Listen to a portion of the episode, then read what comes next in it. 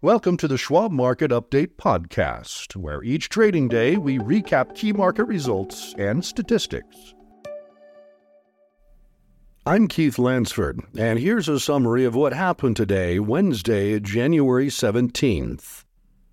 U.S. equities extended this week's broad slide Wednesday, sending the S&P 500 index near a two-week low as a stronger than expected retail sales report pushed treasury yields higher and forced investors to further rein in expectations for interest rate cuts by the Federal Reserve.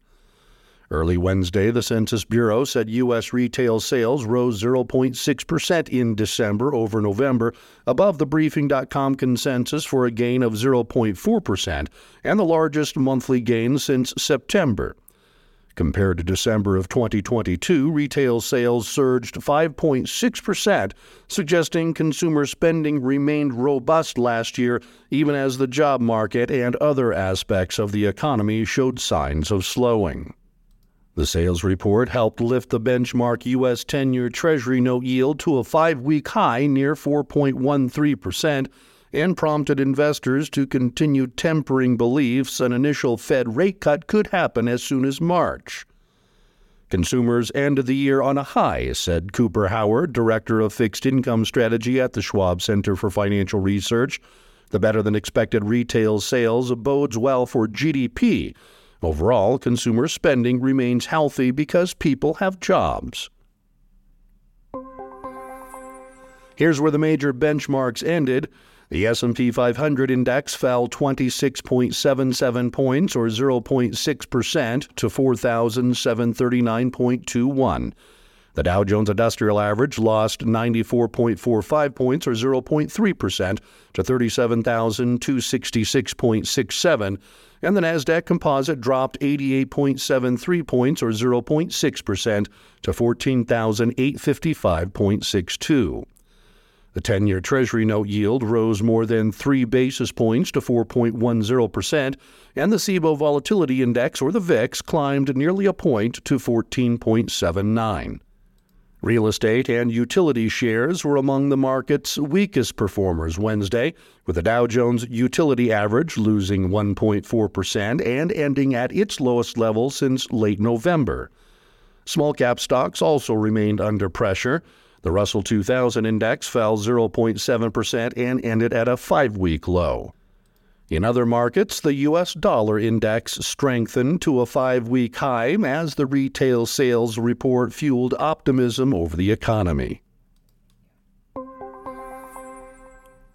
As far as stocks on the move, Fisker tumbled 7.5% after TD Cowen downgraded the electric vehicle or EV maker to market perform from outperform and slashed its price target to $1 from $11, citing continued delivery issues, missed timelines, and an overall softening in the EV market. Ford Motor fell 1.7% after UBS downgraded the stock to neutral from buy, saying the automaker has limited upside and a tougher road ahead compared with competitors. Instacart rose 7.5% after a Wolfe Research analyst upgraded the stock to outperform from peer perform, citing speculation Uber may explore a merger with the grocery delivery company. Rivian sank 6% after Deutsche Bank downgraded the EV company to hold from buy and lowered its price target, citing expected downside for the company's 2024 volume and margin outlook.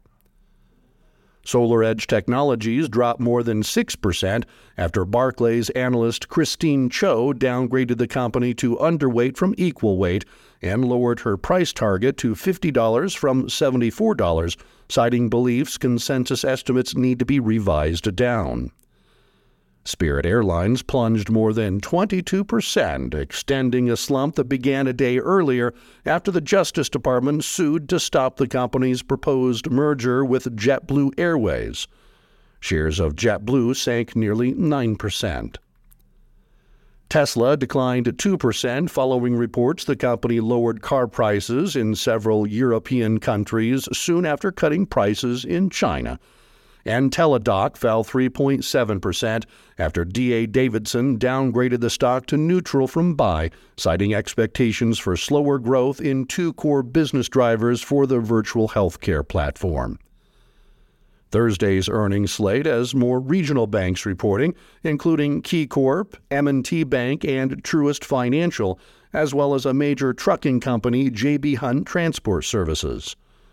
Considering recent pressure on shares of transportation and shipping companies often viewed as economic harbingers, J.B. Hunt's results may offer clues to the economy's path in 2024. JB Hunt shares have dropped nearly 5% so far this year after gaining 15% in 2023. Also, Thursday, Taiwan Semiconductor Manufacturing is expected to report results. Wednesday's retail sales figures added to a list of seemingly conflicting signs on the path of the economy and interest rates in both the U.S. and elsewhere. Earlier Wednesday, China reported its gross domestic product rose 5.2% in the fourth quarter compared with the same period in 2022. That figure was slightly lower than expected and underscored recent signs of slowdown in the world's second largest economy. Also, Wednesday, comments from European Central Bank policymakers were perceived as hawkish one day after Fed Governor Christopher Waller said lower rates were likely this year but indicated the U.S. central bank will proceed cautiously. According to Kevin Gordon, senior investment strategist at Schwab, this week's data conveyed a still bifurcated U.S. economic picture, pointing to a report Tuesday of an unexpectedly sharp drop in a New York manufacturing gauge. Yet, retail sales were strong, underscoring a consumer who didn't waver during the holidays and still has firm spending power, Gordon explained. The hard data suggests that if we extrapolate current economic conditions to March, there is less support for a Fed rate cut. Late Wednesday, traders pegged a 58% odds of a quarter point cut to the benchmark Fed funds rate following the Federal Open Market Committee's March meeting, according to the CME Fed Watch tool, and that's down from 65% a week ago.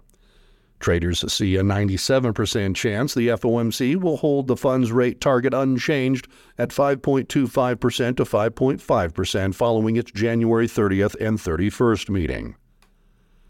Economic news Thursday includes December housing starts and building permits, which are expected to come close to November's levels.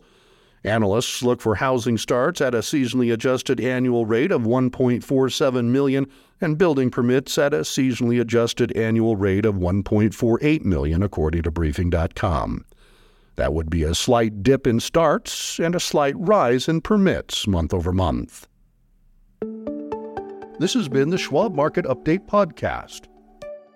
To stay informed, visit schwab.com/market update or follow the show for free in your favorite podcasting app.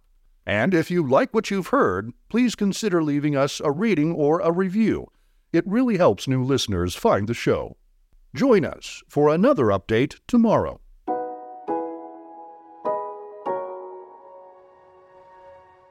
For important disclosures, see the show notes and schwab.com slash market update podcast.